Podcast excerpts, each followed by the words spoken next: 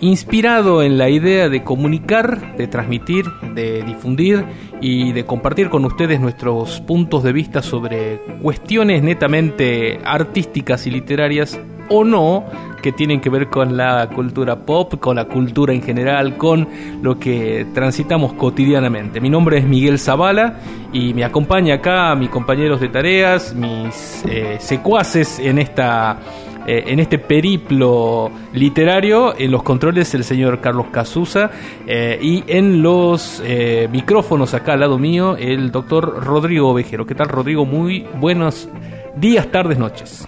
Buen día Mike, ¿cómo estás? vamos a arrancar en la segunda emisión del Tintero. Esta se hizo desear un poco más, pero en definitiva estamos en movimiento. Como todo lo bueno. Vamos a, como siempre en el Tintero, la idea del programa es charlar algunas cosas que quedaron por decir acerca de lo que consideramos nosotros son obras maestras universales. Así es. Ya sea de, de, la pintura, del cine, de la literatura, del arte en general. Del arte en general. Si la idea en sí es eso, compartir con ustedes eh, puntos de vista diferentes, distintos, comunes tal vez en áreas redundantes, pero que eh, den el espacio para generar esto, el diálogo, la comunicación de lo que consideramos por ahí eh, que son obras sublimes a ser destacadas. Y para esta semana, ¿qué hemos elegido? En esta ocasión vamos a hablar acerca de una obra literaria, eh, puntualmente vamos a hablar del poema El Cuervo de Edgar Allan Poe, eh, The Raven, tal su título original. Así es, es un... poema del año 1845. Exactamente. Bien, eh, que como primera medida me gustaría conversar con vos si es el poema más popular del mundo. No sé si será el poema más popular del mundo, quizás sea el poema más referido en el sentido de que mucha gente lo tiene presente. Ahora, si vos les preguntás a todos los que uno conoce por ahí si lo conoce el poema, te va a decir que sí. Ahora, si lo ha leído o lo ha eh, entendido en algún tipo de lectura, te va a decir que no, porque eso es uno de los poemas quizás eh, del género gótico eh, que ha sido mil veces homenajeado en diferentes películas, series, dibujos animados, eh, en la literatura general y también dentro de lo que es la cultura pop. Eh, sin embargo, no creo que todo el mundo lo haya podido leer al, poema. No, no, sin duda. No, no, no me estoy tanto refiriendo a, que lo hayan leído o hayan reflexionado sobre ello, pero creo que, como vos bien decías, es uno de los poemas que más referencias tiene en la, en la cultura popular, siendo en mi opinión, la más importante de ellas es eh, el capítulo de Los Simpson. Exactamente. La, la, Casa del Horror, un especial de Halloween en el cual uno de los cortos es básicamente la lectura del poema adaptada de una manera humorística a los personajes y las situaciones de la serie. Con lo cual, eh, en mi opinión, obviamente que esto es un dato que es eh, incomprobable, pero en mi opinión creo que estamos hablando del poema que quizás eh, no se haya leído tanto, pero de alguna u otra manera le ha llegado a más personas. Me, cuesta, si uno se pone a reflexionar, seguramente hay poemas que, son tan conocidos como El Cuervo, pero me cuesta encontrar uno a priori. Ahora, eh, eh, en el marco de esta conversación, me costaría encontrar un ejemplo de un poema tan conocido y tan poco reflexionado también.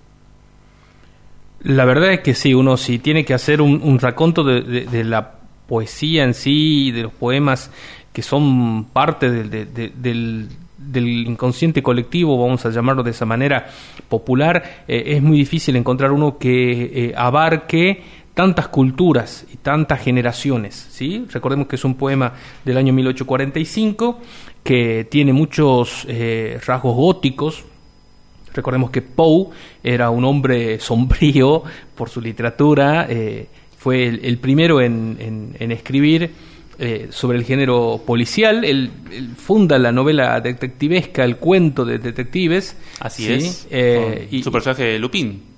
no, no, no. no, no, Lupin es, es, de otro de otro autor. Él, la, primera historia eh, es sobre el detective que el famoso caso de la ventana cerrada del cuarto sin ventanas, donde no encuentran eh, respuestas y termina siendo un orangután con, con navaja. Sí, los asesinatos de la calle Morgue. Exactamente. Los de la calle Morgue. Eh, no recordaba ahora el nombre, pero los, los asesinatos de la calle Morgue, eh, de Rumor, eh, donde, bueno, eh, la figura del detective es puesta como un personaje central cuando no existía, es un cuento. Siempre, siempre le ha dado Poe un, un papel preeminente a la lógica dentro de sus narraciones. Eso se puede ver también en el escarabajo de oro. Sí. El escarabajo de oro comienza con el hallazgo de eh, un código que deben descifrar los personajes. Y curiosamente la lógica, la, aplicación de la lógica y de la matemática a la poesía da como resultado el cuervo, según Poe, claro está. Sí, eh, de ese, me, me gusta mucho es lo que acabas de decir, o sea, la cuestión esta de la lógica, porque muchos autores luego en, en- en sendas novelas detectivescas ese esa idea de detective se mantiene. Me, trajo a la cabeza la, la- la novela el, El nombre de la rosa de Humberto Eco, donde eh, el personaje central, eh, William de Baskerville, es un prototipo de Sherlock Holmes inspirado en un personaje de, por propias palabras de, de, de Humberto Eco, en el mismo personaje de Poe, eh, haciendo de detective en los asesinatos de la calle Morgue. ¿sí? Entonces es una traslación muy, muy, muy interesante lo que, lo, que se, lo que ha generado este hombre Poe a través de sus poemas y de sus, cuer- eh, de sus cuentos. ¿no? Eh, su vida no ha sido fácil. Eh, murió a los, eh, creo yo que tenía 46 años cuando murió, o 40, estaba por, eh, por ahí. eh, Poe tiene Muy joven. Sí, Poe tiene muchas muchos paralelos en ese sentido con, con Lovecraft. Sí. Era de- también Lovecraft fue un hombre muy muy enfermizo, Sí. eh, al igual que, que Poe. Ambos, curiosamente, muy dedicados a lo que es la, la- la literatura de horror. Y ambos eh, con una moral un tanto cuestionable, al menos desde los cánones de esta época. Recordemos que Poe eh, se casó, si mal no recuerdo, y estuvo enamorado y probablemente haya tenido relaciones con su prima, que no tenía nada más que 14 años. 13 años tenía 13 cuando se años, peor todavía. Eh, no quiero justificar de ninguna manera un acto así, pero en la época era distinto cómo se veía eso sí. a lo que se ve hoy. Pero bueno, volviendo al No tema. vamos a entrar en la cultura de la cancelación a No, Poe porque no, era... no. no vamos a cancelar a Poe. Eh, vamos a analizar en todo caso. Y lo que quería decirte es. eh, en la filosofía de la composición, que es una especie de prólogo que Poe escribe acerca de- de- del poema El Cuervo, hace referencia a que ninguno de los ninguno de los elementos del poema ha sido elegido por mera inspiración o al azar, sino que él ha seleccionado cuidadosamente los elementos del poema de acuerdo a los efectos que quería producir. Sí. Yo creo que es un, un- un análisis a, a- a profundizar en el siguiente bloque, pero que antes que nada eh, tiene que ver con eso que se, que, se reproduce en otras, en, otra, en otras narraciones de Poe, eh, en, en cuanto a que se utiliza mucho la, la lógica. Poe tiene un cuento que en este momento no, no, no, no recuerdo su nombre, pero en el cual dos personajes eh, caminan y van conversando y uno adivina lo que está pensando el otro. Y le dice que lo ha adivinado en base a las imágenes frente a las cuales está- han estado pasando, que lo han llevado a pensar en las siguientes cosas hasta que termina adivinando. Esa manipulación que se hace encuentra su punto álgido en el cuervo. Cuando, Sí. cuando él, a través de la selección de determinados temas y elementos compositivos, procura que vos pienses en ciertas cosas al leer el cuerpo. Y lo logra, seguramente. Claro, eh, a ver, ya que en esta primera parte estamos hablando más sobre el autor, luego nos vamos a meter más precisamente en la obra en sí. Eh, Poe no era un improvisado. Tenía grandes conocimientos, sobre todo en cultura eh, general, eh, para lo que se podría considerar en ese momento libros que eran exóticos. No vamos a decir prohibidos porque no estamos en el medioevo, pero sí exóticos dentro de lo que es la literatura. Es decir, conocimientos sobre libros que provenían de la India, que provenían de culturas más alejadas. Estamos hablando en, en- es su imagen está enmarcada dentro de lo que es la, la literatura victoriana, eh, aunque él era americano, y tenía un- un- una profunda eh, relación con lo oculto en relación a lo que plasmaba a través de sus, escritos. Siempre buscaba explotar eso. O sea que a través de la razón se podía llegar a, a- ciertas afirmaciones, sin embargo dejaba esa cuota de locura o, de cuestión sombría como ingrediente principal de sus, de- de sus narraciones, lo que lo hacía mucho más interesante, porque, a ver, si vamos a escribir sobre un matemático, cómo descifra la- a través de su inteligencia eh, el teorema tal, este, bueno, queda ahí. Ahora, si decimos que este matemático descifra a través de su inteligencia tal teorema y luego se descubre que está acompañado de un fantasma, bueno, le da otro, otro ingrediente más, ¿sí? O, o después descubre que en realidad él está muerto, bueno, es muy esa, ese ingrediente que le dé ese giro a, a- a su literatura, le da e- ese toquecito tan, tan distintivo de sus, de Sí, sus cuentos. ¿no? una, una cosa que me gustaría, ya, ya que estamos a- haciendo un primer bloque que es eh, referido más que nada al autor y no tanto a la obra en concreto todo que vamos a, a charlar hoy, es señalar que Poe es quizás el primer escritor que habla del oficio de escribir. Previo a Poe no se analizaba demasiado qué se escribía, cómo se escribía, cómo se podía lograr algo en la narración. Poe comienza a escribir acerca de cómo escribe él, acerca de cómo elige los elementos para las obras y de cómo se tiene que escribir para lograr determinados efectos y creo que eso, esa autoconciencia, porque antes, antes de Poe, si bien obviamente que existirían estudios de literatura, pero no se analizaba tanto eh, el, el oficio de escribir. Eh, Poe, Y- eh, y quiso vivir de la Claro. y fracasó rotundamente. ¿sí? Pero en ese intento de, de- de- de- de- ese trata, ese intento de vivir de la literatura le llevó a analizarla la literatura y creo que es el primero que habla del, como te digo, del oficio de escribir. Antes de Poe hay una literatura que es eh, obviamente reflexionada, pero también muy eh, basada en la inspiración. Es muy O- de hobby. ¿Cómo? Es muy de hobby, es decir, Claro. escribo porque me Claro. sobra tiempo y me gusta. Yo creo que justamente él logra eh, crear el género detectivesco, que es un género que te requiere, reitero, mucho oficio, Sí.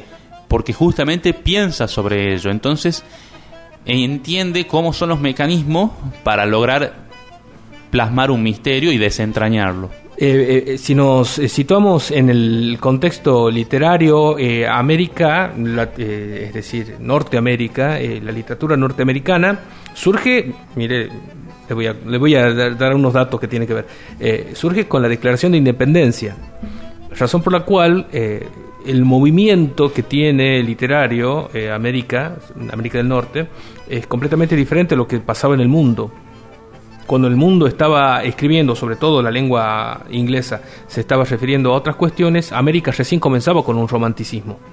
¿sí? Y en esta época, es una época romántica de, de Estados Unidos, eh, por eso el género gótico eh, pegó tanto como lo hace Poe.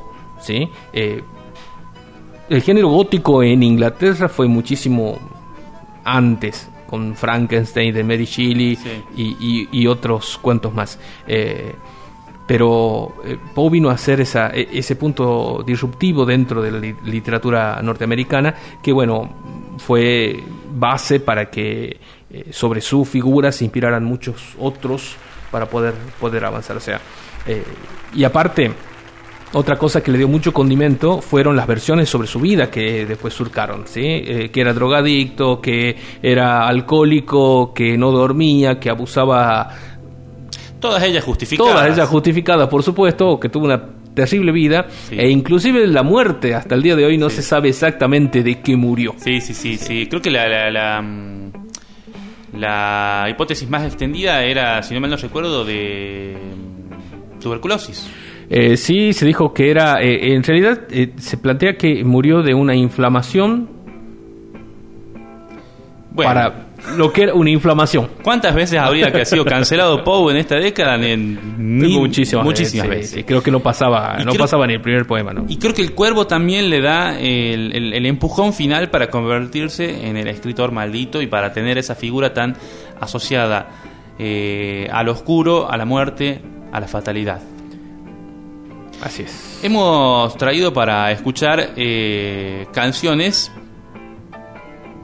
relacionadas de alguna manera. Sabemos que el poema, eh, sabemos que el poema se llama The Raven, pero eh, hemos traído canciones de Crows. De Crows. Bueno, en, en eso hablábamos antes de, de, de iniciar esta charla, eh, la diferencia que existe entre el, el, Crow en inglés y el Raven, eh, también en inglés. El, el, Raven como ave es mucho más grande, tiene un pico más, eh, más, más grande, es un animal de temer. En cambio el cuervo, el Crow, es un animal, una, quizás es más chiquitito, sí. está más, más relacionado, está más relacionado con los campos de maíz, sí. por eso el Scarecrow o el espantapájaros eh, en inglés, este, está más relacionado con eso, con una cuestión más, más de granja y, y, y de familia sí. que el Raven. El Raven es un ave más imponente que da miedo. Pero ante la lamentable falta de bandas o cantantes que se llamen o apelliden Raven, hemos traído eh, su contraparte un poco más amable, Crow. Así que vamos a escuchar en primer término a Counting Crows haciendo Goodnight Elizabeth.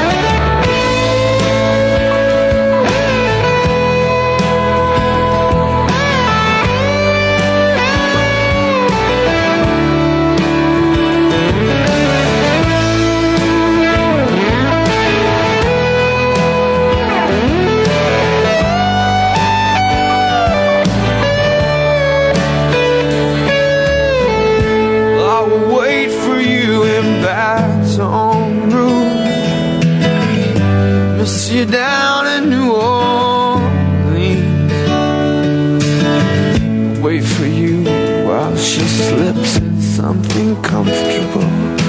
I'll miss you when I'm slipping in between.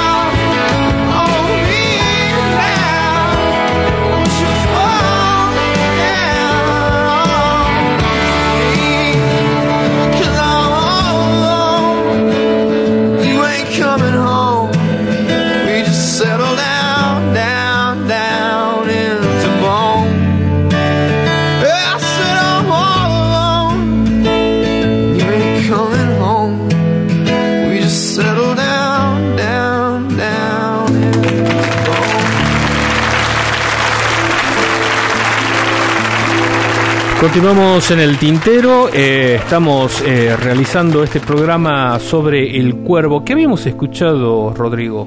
Escuchamos a Contin Kraus haciendo Goodnight Elizabeth ya hemos explicado que ante la, lamentable falta de bandas que se llamen The Ravens, hemos buscado a bandas que se llamen Crows. Bueno, y en las disputas que tenemos acá con mi compañero de tarea sobre este, la literatura en sí, eh, hemos tenido una confusión y una cacofonía. O sea, vamos a decir una, una suerte de... Una mezcla de confusión y cacofonía. Sí, una, una cacoción. Una cacoción o eh, fusionía. algo así. La cosa es que el detective que figura en los asesinatos de la calle Morgue, Morgue es eh, Auguste Dupin. Dupin. o no es Lupin, es Dupin. Dupin, con D. Dupin. Y el de Roger eh, George Kay, creo yo que es el autor de eh, Lupin, que es... Arsène. Arsène, Arsenio Lupin, que es un ladrón con estilo. en Netflix salió una, una versión, está buena, con, por Omar Sy, protagonizada, eh, que habla sobre este ladrón que es muy sofisticado para robar. Dupin, creo que incluso eh, participa de otros relatos. De, Creería yo que sí, no he leído mucho sobre, sobre él en sí, pero los asesinatos, asesinatos de la calle Morgue fueron eh, muy impactantes por cómo, cómo es que creo que son el primer relato detectivesco. Sí, sí, sí, pero, es el primero. Pero vamos al tema en cuestión que es el, el cuervo. Bueno, vamos a hablar sobre el cuervo. Este poema del género gótico eh, que consta de una rima irregular, más allá de lo que se nombra, y hablábamos sobre este, el uso de muchas imágenes, alusiones, metáforas, eh, inclusive algunas alegorías que, que, lleva adelante eh, Poe para, para contarnos una historia que habla sobre un joven que está en su habitación, eh, inmerso en estudios, es lo que se, se, se, plantea, que está... Déjame corregirte. A ver. Perdón, Mike, porque la verdad que en la vida se me han presentado dos o tres oportunidades de corregirte y han sido maravillosas. Eh, si mal no recuerdo, no se hace alusión a que sea un joven, y si bien no se dice específicamente la edad, se hacen referencias a que es un hombre de edad madura, en realidad. Eh, ahí sí podríamos entrar en una discusión mucho más profunda, porque según los análisis se habla sobre un... Eh, un joven. Se, plantea que es un joven, mm. ¿por qué? Porque es un hombre que está estudiando. Estudiando, es verdad. Está estudiando. Entonces se habla de que, bueno, una persona... Ahora, ahí sí podemos entrar en el análisis sobre qué está estudiando sobre qué estudia y por qué estudia y por qué muchos coinciden, como vos, en que no es una persona joven, sino una persona de edad madura. ¿sí? Eh, bueno, la cuestión es que está estudiando. Déjame que, a ver, eh, sabiendo lo que intentó Poe con el poema, no me extrañaría que haya sido buscado ese efecto. Que vos, lector del poema, puedas identificarte tanto siendo joven como siendo viejo. Claro, por supuesto, sí, sí. Que, tenga esa ambigüedad y haya sido buscada. Porque una cosa que me, llama mucho la atención del poema es la, la selección detallada, metódica de cada uno de esos elementos. Hasta, hasta la extensión del poema está pensada por Poe. Él, cuando, él, refiere que había pensado que un poema de una extensión corta puede producir un impacto fuerte pero no duradero. Y un poema de una extensión larga puede producir un impacto duradero pero no fuerte. Con lo cual él decidió ir a la mitad.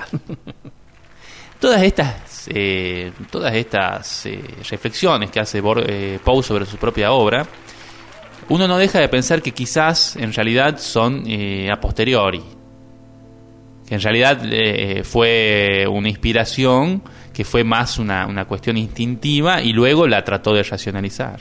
Eh, el poema en sí, eh, al igual que el Martín Fierro, tiene miles de mitos y, leyendas alrededor. el Martín Fierro, si mal no recuerda, hasta se decía que José Hernández lo escribió en una sola noche, a la primera parte, por lo menos a la ida que fue de un solo tirón. Sí. José Hernández, que es un prolífico escritor, solamente se lo reconoce por el Martín Fierro. Eh, tiene muchísimas obras más. Eh, pero eh, en este sí coincido que es un poema que quizás la inspiración llegó sobre lo que sucede y luego fue adaptando la escritura a fin de darle una forma mucho más determinada, lo que condice en sí con su manera de escribir, con este hombre, Poe, eh, avesado eh, investigador que a través de las palabras buscaba plasmar no solamente inspiración, sino análisis y transmitir conocimiento. ¿sí? Es un poema que tiene muchísimas alusiones, que habla sobre cuestiones trascendentales dentro de la literatura eh, y que tiene muchas referencias bíblicas y de conocimientos de, cultura. ¿sí? Déjame que además te haga referencia a un elemento del poema que me parece que ha sido de un gran impacto cultural, que es, eh, es la primera obra que hace de la repetición en el arte el, el espíritu de la obra. Él al repetir la famosa frase nunca más, nevermore, lo que hace es, hasta te diría, es crear, eh, voy a hacer un paralelismo. En los años 60, con, la aparición de, los Rolling Stones y de, los Beatles, se crean los primeros riffs de guitarras. Los riffs de guitarra, que quizás el máximo exponente es ACDC, son fraseos de guitarra, eh, conjuntos de acordes cortos que se reiteran a lo largo de toda la canción y le dan el tono a la obra. Y lo de Poe, al poner al cuervo a decir nunca más todo el tiempo, es casi el, el primer riff del arte. Es, este va a ser el, el, pivot, este, este va a ser el pivot de la obra. El hecho de que todo el tiempo te esté diciendo nunca más. Es como una especie de martilleo artístico. Sí, yo, yo, yo, lo tomé muchas veces este nunca más como eh, la respuesta eh, lógica a una pregunta eh, mal hecha. Ahí vamos a vamos a te, voy a pedir que me lo expliques mejor. vamos a tomar una referencia cultural muy muy muy muy cómica y graciosa. ¿Usted vio algún capítulo de, del Chavo? Sí, claro. Bueno, hay una parte donde están en la escuela. Sí. y ahí le preguntan a Godínez, Godínez, dígame dos pronombres. ¿Quién, yo? bueno, entonces el, el, Nevermore y el granido del, del, cuervo son eh, quizás bajo los efectos de algún alucinógeno, alucinógeno como podría haber estado la persona de este, de este cuento, eh, cosas que podría haber escuchado sí. por naturaleza. Y a su vez, sumado al nombre de su amada fallecida, Leonor, Leonor Nevermore, eh, y Crow, y, y, cómo grazna un, un, cuervo, quizás haya tenido una, una profunda eh, y marcada presencia en, en, esa, en esa cuestión literaria, que no fue más que intencional a la hora de hacerlo, ¿sí? ¿no? O sea, e, es una necesidad de él de poder eh, plasmarlo de esta manera. Sería una lástima eh, que una expresión tan alta del, del, espíritu humano como es el cuervo haya sido originada por el encuentro de Poe con un amigo que le haya contado, no sabes Edgar, anoche estaba re loco y entró un cuervo por la ventana y te juro que me decía Nevermore, Nevermore todo el tiempo. Y yo decía, salí, cuervo de mierda, Nevermore. bueno, puede pasar, puede, pasar. Eh, este que ya que hizo alusión a esto, eh, Poe se inspiró en esta figura del cuervo de un cuento de Dickens, eh, de, una, de una novela de Dickens, en la cual hay un cuervo que habla. Los cuervos, este tipo de cuervos, sobre todo el Raven, al igual que los loros, pueden pronunciar palabras. Pueden imitar la voz humana. La voz, la voz humana ¿no? Hay algunos cuervos que tienen más sonido. Sí, de hecho, en la, en, la filosofía de la composición del cuervo, Poe refiere que eh, él tenía que buscar un, un animal. ¿sí? Él decía que él ya había decidido que había una frase que se reiteraría todo el tiempo pero que para no hacerla cómica no podía poner a un ser humano que la repitiera porque ah, eh, no, no, no, habría tenido razón para hacerlo, salvo... Así que lo que dice es, bien, tiene que ser un objeto o un animal. Como no quiero entrar de lleno al terreno fantástico, no puede ser un objeto ni puede ser un animal parlante, sino un animal que imite la voz. Cosa que él ya había hecho en los asesinatos de la Rue Morgue. Eh, de, cierta manera, con lo del orangután que no imita la voz, pero se puede confundir con la voz de, una persona. de una persona. Entonces que pensó justamente en un loro o en, otros animales de la misma familia, pero se le ocurrió que no tenían el, el efecto dramático que él buscaba. Claro, y que así imagina, llegó a- se imagina este poema con un guacamayo, ¿no? Claro, y que, y que así por, por- y, y tenía yo una margarita en la mano Claro. cuando llegó un guacamayo y posándose a la orilla de mi hamaca paraguaya. Pero que adap- la adaptación no fue Claro, fácil. la adaptación tropical sería. No fue fácil. Eh, y que de, de ese modo la elección del cuervo no fue azarosa, sino que fue producto también de un ejercicio de deducción. La deducción en el arte era un elemento central para, para Poe. Así es, este, tenía eh, una gran eh, fijación con ese, con ese elemento. ¿sí? Bueno, volviendo a, la estructura en sí de- del poema y, a lo que va contando, eh, hay, muchas alusiones y referencias literarias que tiene este poema y yo me, gustaría centrarme en tres particularmente. En la imagen de Palas Atenea, ya la vamos a hablar un poco, a la imagen de la noche de Plutón, o de- plutónica, como es, es alguna de las traducciones, sobre todo en la traducción que realiza este Julio Cortázar, eh, y eh, Gilead, que es otra de las ciudades que nombra, Galat se le ponen en algunos de los poemas, eh, que es una ciudad bíblica dentro de lo que es este la- las referencias y las culturas. ¿no? Si quiere, vamos, vamos por parte, sobre todo Yo algo que recién hablábamos, sí. De- plantearía dos cositas más porque no, no estamos con tanto tiempo en el bloque para entrar a ese último análisis. Eh, y referiría dos cosas eh, que no son centrales como las que vos acabas de decir, pero que me parecen importantes también de, destacar. Una es la elección del lugar. Sí. Eh, Poe elige un lugar cerrado como una forma de hacer una metáfora de que es el, el- el narrador del poema es, se encuentra incapaz de escapar de sus temores y por eso mismo genera una tormenta alrededor de, de la habitación eh, dando además un carácter aún más gótico si, si cabía al, al- Sí. al poema eh, pero él elige justamente la habitación cerrada como una forma de decir eh, encerrado en sus pensamientos, el, el protagonista. Es eh, muy interesante verlo como eh, en una habitación cerrada irrumpe la, la- la figura de un cuervo. Y, Sí, y luego, eh, que un cuervo que viene huyendo de la tormenta. Sí. sí, sí. Y luego también algo que vos mencionaste, porque bueno, justamente por tu profesión lo conoces eh, mucho mejor, y es la elección de la fonética de las palabras centrales. Eh, te voy a pedir que las menciones vos, que, que lo sabes hacer mejor, por supuesto.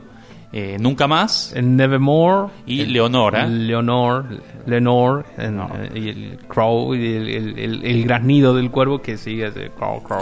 Ahora sí, sí, es no parecido. casualmente Poe elige sonidos guturales. Porque los sonidos guturales, como pueden ser incluso la percusión, tienen un carácter más visceral.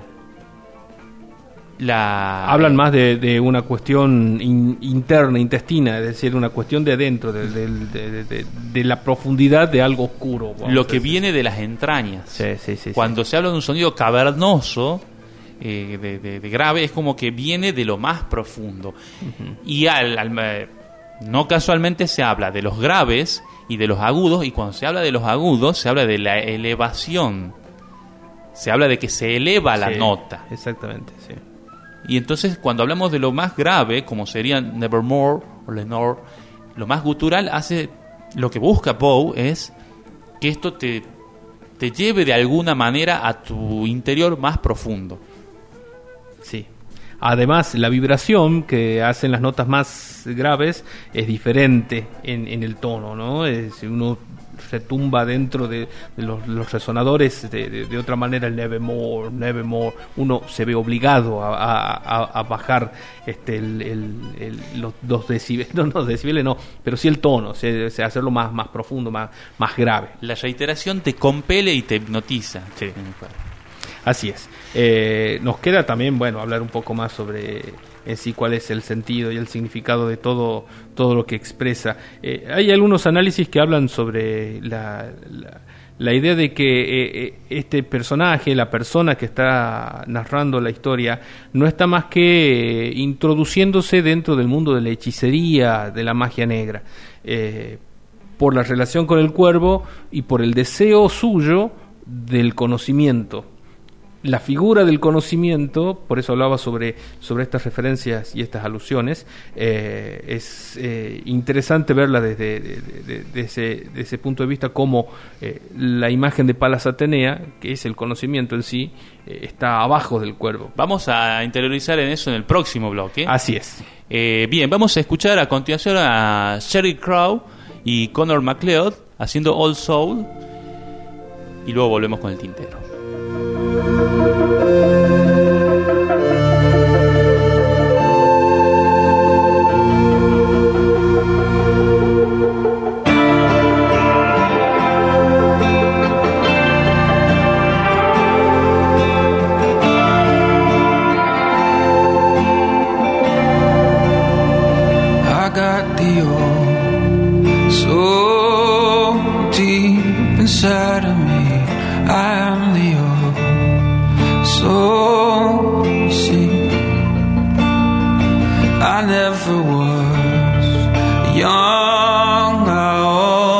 felt the same. I am the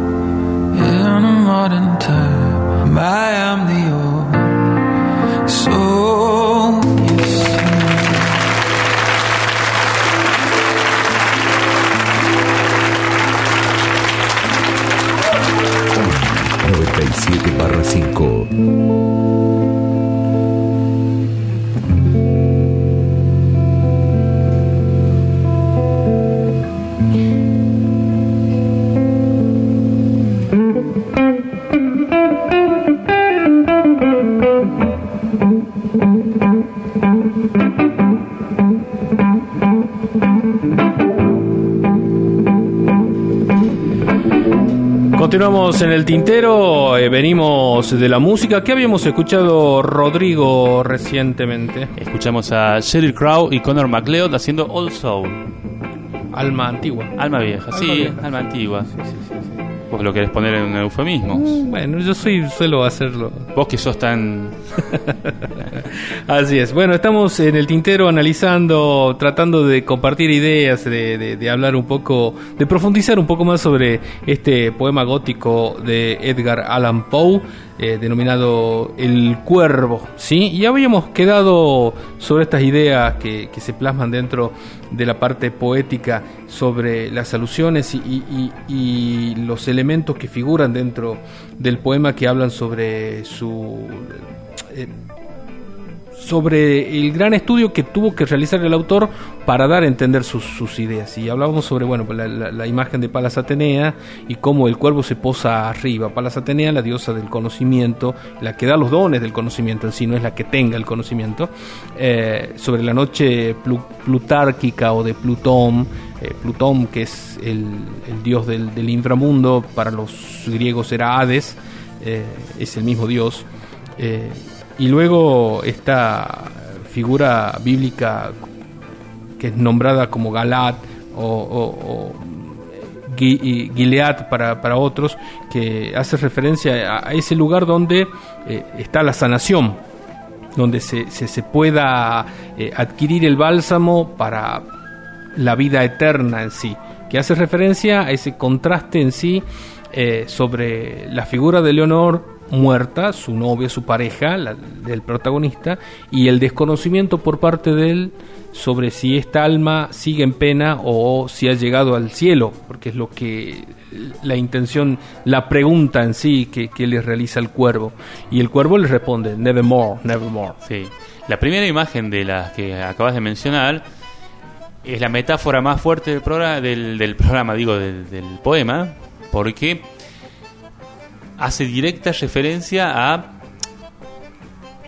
la imagen del cuervo posándose sobre el busto de Palas Ateneo, Atenea es la, primera, la, la- la- idea central del poema, es decir, hay cosas que están por encima del raciocinio. Hay dolores, angustias que no pueden ser racionalizadas. Cuando él hace mención a que el cuervo ahí está, no se va, no se va a ir nunca más, justamente, hace referencia a que, no es casual también que esté estudiando, no importa todo lo que uno pueda aprender o racionalizar o analizar, hay cuestiones que van a estar encima de uno, que no lo van a dejar en paz, que lo van a atormentar por siempre, eh, más allá de todo lo, lo- lo- lo- inteligente o preparado que uno pueda llegar a ser. Creo que hace también un- eh, una, una perfecta sincronía con lo que está viviendo el, el- la persona, el personaje en sí central, que es una persona de estudio, porque sabemos que está estudiando. Ahora, ante la muerte, algo desconocido, eh, se rompe todo. Es decir, eh, no hay razón que pueda ser entendida o que pueda ser utilizada ante el misterio de la muerte el- el- el- y el desconocimiento en sí de lo que sucede. Es decir, ¿por qué suceden estas cosas? ¿Y qué pasa con la persona que... que- y, y luego estoy yo, la persona, aquí sufriendo sin poder entender qué ha pasado. ¿sí? Y de pronto aparece un ave que, que, que me simboliza eso. ¿sí? Es, es- muy interesante verlo, verlo así y las preguntas que se realizan. ¿no? que además ah, es, es un ave que anteriormente y, y también con posterioridad por influencia de este poema justamente ha sido referida en, en- sobre todo en antiguas leyendas como mensajero del, del inframundo mensajero del más allá Sí. Eh, eh, en muchas Eso se puede culturas ver en, el- en la película El Cuervo Sí. que no hace referencia a este poema Nada que ver con este. En ese es The Crow, es el Sí, otro cuervito, pero, pero eh, que también tuvo un, un halo de misterio Sí. por la muerte del protagonismo. Re- recordemos que The, The Crow es una película del año 92, creo yo, y protagonizada por este, Brandon Lee. Brandon Lee, el hijo de, De Bruce Lee. de Bruce Lee, y que eh, durante el rodaje de la misma eh, fuera asesinado por un Accidentalmente, accidente. Sí, sí. por un accidente. Una bala de salva estuvo mal colocada y terminó Sí. eh, dándoles de, de, lleno en el pecho y lo, lo, terminó matando. Que entró dentro de todo el, el, mito y leyenda que existía sobre la figura de Bruce Lee, de haberle comunicado y abierto los conocimientos ancestrales de los chinos a los americanos. Sí, creo que no, y esa no, maldición. no nos vayamos está- por las ramas del... del- pero bueno, sí, nada que ver. En sí, eh, también el cuervo como figura eh, está en, en la mitología escandinava a través del dios Odín. Odín tenía dos cuervos que eran los que le comunicaban lo que sucedía en el mundo, ¿sí? Eh, y es interesante esa, e- esa relación entre lo vivo y lo muerto y entre los mundos, ¿sí? Odín como el dios supremo en, el, eh, en Asgard rigiendo la vida de los nueve reinos eh, y los cuervos viajando de lugar en lugar llevando el conocimiento. Nuevamente, el cuervo no como una figura malvada ni una figura eh, endemoniada o, o oscura quizás dentro de sus intenciones, sino más bien como un canal de conocimiento. Y creo yo que en este, en este cuento se lo ve más así a ese, ese cuervo. Sí, justamente el cuervo es uno de, las, eh, de los pájaros más inteligentes. Sí. De hecho, y por eso también siempre se lo ha humanizado a lo largo, y también por su capacidad de, de- de imitar eh, justamente las voces humanas. Me gustaría que me hicieras un poco de referencia a los otros dos elementos que mencionaste. Ah, bien. El- la noche de Plutón es otra de las este, metáforas que...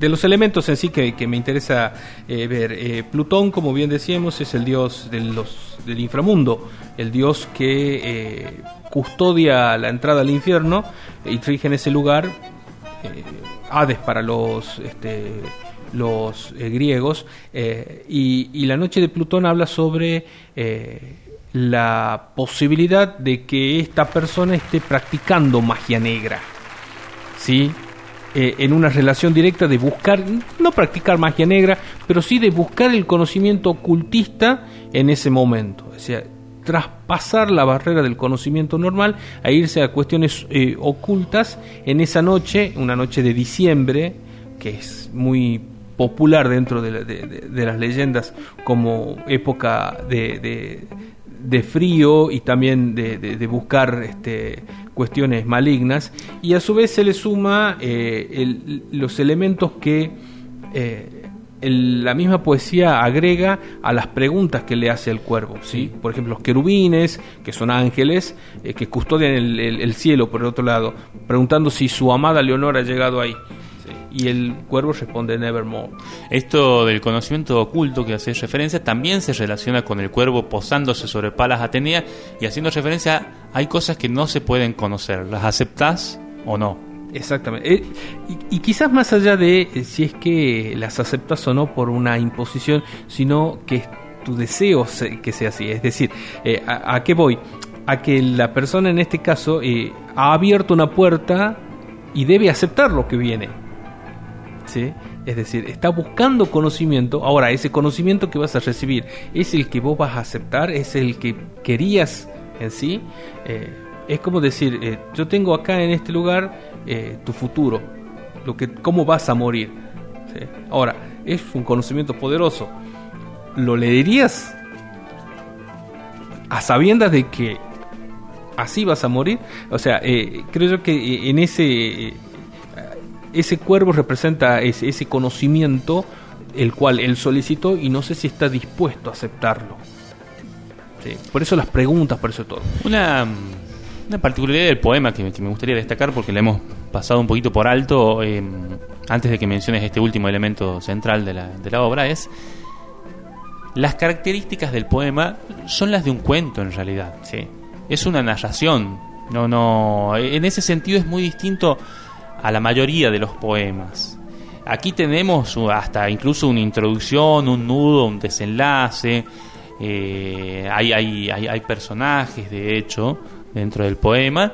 Eh, hay una historia narrada de una manera bastante clásica dentro de un poema, como sería el, el- el Martín Fierro, más extendido, obviamente. Exactamente. Pero ese es un punto del, del poema que me parece que también ayudó a que se popularizara mucho. Bueno, eh, eh, es típico de, la liter- literatura romántica, ¿no? Eh, como le decía, usted decía antes, Estados Unidos recibió tarde el romanticismo. El lo gótico está dentro de lo romántico, ¿no? Y al recibirlo tarde se perdió mucho del movimiento romántico que estuvo en, Inglaterra en su un periodo anterior, en el cual sí había grandes odas y poemas épicos kilométricos. Por ejemplo, Kubla Khan y, otros más que Kubla Khan, perdón, eh, y otros más que describen y hablan y hablan y son metros y metros de poemas hablando sobre una figura, ¿sí? Eh, es muy típico del romanticismo. Eh, y lo toma Poe ya entrado en Estados Unidos lo que provoca que lo gótico y lo romántico se fusionen de una manera mucho más eh, visceral, por así decirlo, eh, y produzca esto. ¿sí? Para mí es un cuento, como bien decías, eh, con, en forma de poema no es un poema en forma de cuento. Es para mí es un, cuento en formato de, poema, de narración así. Eh, y bueno, por último, ya así ya podemos cerrar también esta parte del bloque y hacer referencias a otras cosas. Eh, el bálsamo de Galat o de, o de Gilead eh, es, esa referencia bíblica necesaria que nos habla de la posible salvación. acá tenemos enfrente dos figuras muy fuertes, que es la posibilidad de el conocimiento hacia algo oculto y que en el transcurso vamos a perder algo. Sabemos que en alquimia y en otras ciencias ocultas eh, siempre hay que entregar parte para recibirlo. Acá las tradiciones nuestras las tenemos. Ir a la, Salamanca implica perder el, alma para hacer un pacto. La alquimia transforma, no crea. No crea, transforma. Eh, y acá el bálsamo de Gilead habla sobre esa posibilidad. O sea, o encuentro la parte oscura que no quiero aceptar, o, obtengo de, por el otro lado este bálsamo ¿sí? que sea salvador por la razón que, que estoy desarrollando todas estas artes, que son el pedido sobre mi amada Leonor, que es la que ha desaparecido. Sí, es, interesante plantearlo desde ese lugar. Bueno, creo que hemos charlado las cosas que habíamos eh, previamente planteado conversar acerca de, este poema. Eh, creo que voy a... Es un poema que yo he leído hace muchos años y es un poema al que me ha costado mucho volver. Sí. Eh, ya hablando de una parte más personal del poema. Es un poema que tiene mucho que ver con la fatalidad, con la pérdida, con las cosas contra las que no podemos hacer nada, básicamente. Entonces me ha costado volver ese poema más allá de lo mucho que me gusta. Creo que ahora con el, eh, porque íbamos a hablar sobre él, lo he releído un poco por encima, como para recordar más que nada mis impresiones sobre el poema, no tanto el poema mismo. Eh, pero es un poema al que me ha costado volver y que sin embargo me gustaría, un poquito a modo de cierre del programa, luego, luego vos me dirás qué, conclusión te, trae, eh, me gustaría invitar a nuestros oyentes a que, si no lo han leído, obviamente lo lean por primera vez, y si lo han leído, lo relean y traten de analizarlo con el, con el paso de los años y sobre todo le den al poema el espacio que necesita. Digo, no, no, no, no lo lean con la televisión de fondo, con la radio de fondo, siéntense una noche a la luz de una, de una lámpara y, lean el, cuerpo. Sí, eh, coincido con vos. Para mí también eh, es un poema que ha tenido etapas. Eh, cuando lo leí la primera vez, eh, habré sido mucho más chico, menos experimentado y, conocimiento, y más ávido de conocimiento eh, general, es decir, leí El Cuervo porque es de terror, y lo leía y me quedó, oh, qué bueno. Pero luego tuve la oportunidad de leerlo y analizarlo más profundamente en estudios superiores y ahora en esta relectura también he descubierto algunas cosas que en otro momento no hubiera sido capaz de ver. Eh, y, creo que siempre se merece la oportunidad de este tipo de poemas o este tipo de lecturas eh, de poder tener la versión propia. ¿sí? Eh, creo que hay un punto en el cual el autor suelta su obra y le deja de pertenecer y pertenece ya a la interpretación de, de, quien las recibe. Este es uno de los casos.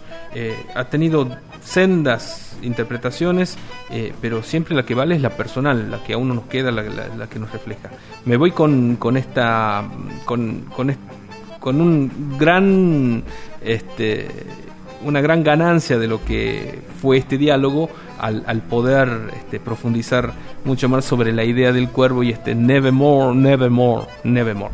¿sí? Así que muy interesante. Y como me sumo también al pedido. Si tiene la oportunidad de leerlo, léalo con paciencia, con tranquilidad. No es un poema fácil, en el sentido que no es rima y rima y, y cuestiones simples. Es un poema complejo y que necesita su tiempo. Nos vamos a despedir escuchando a The Black Crowes haciendo Bad Luck Blue Eyes Goodbye.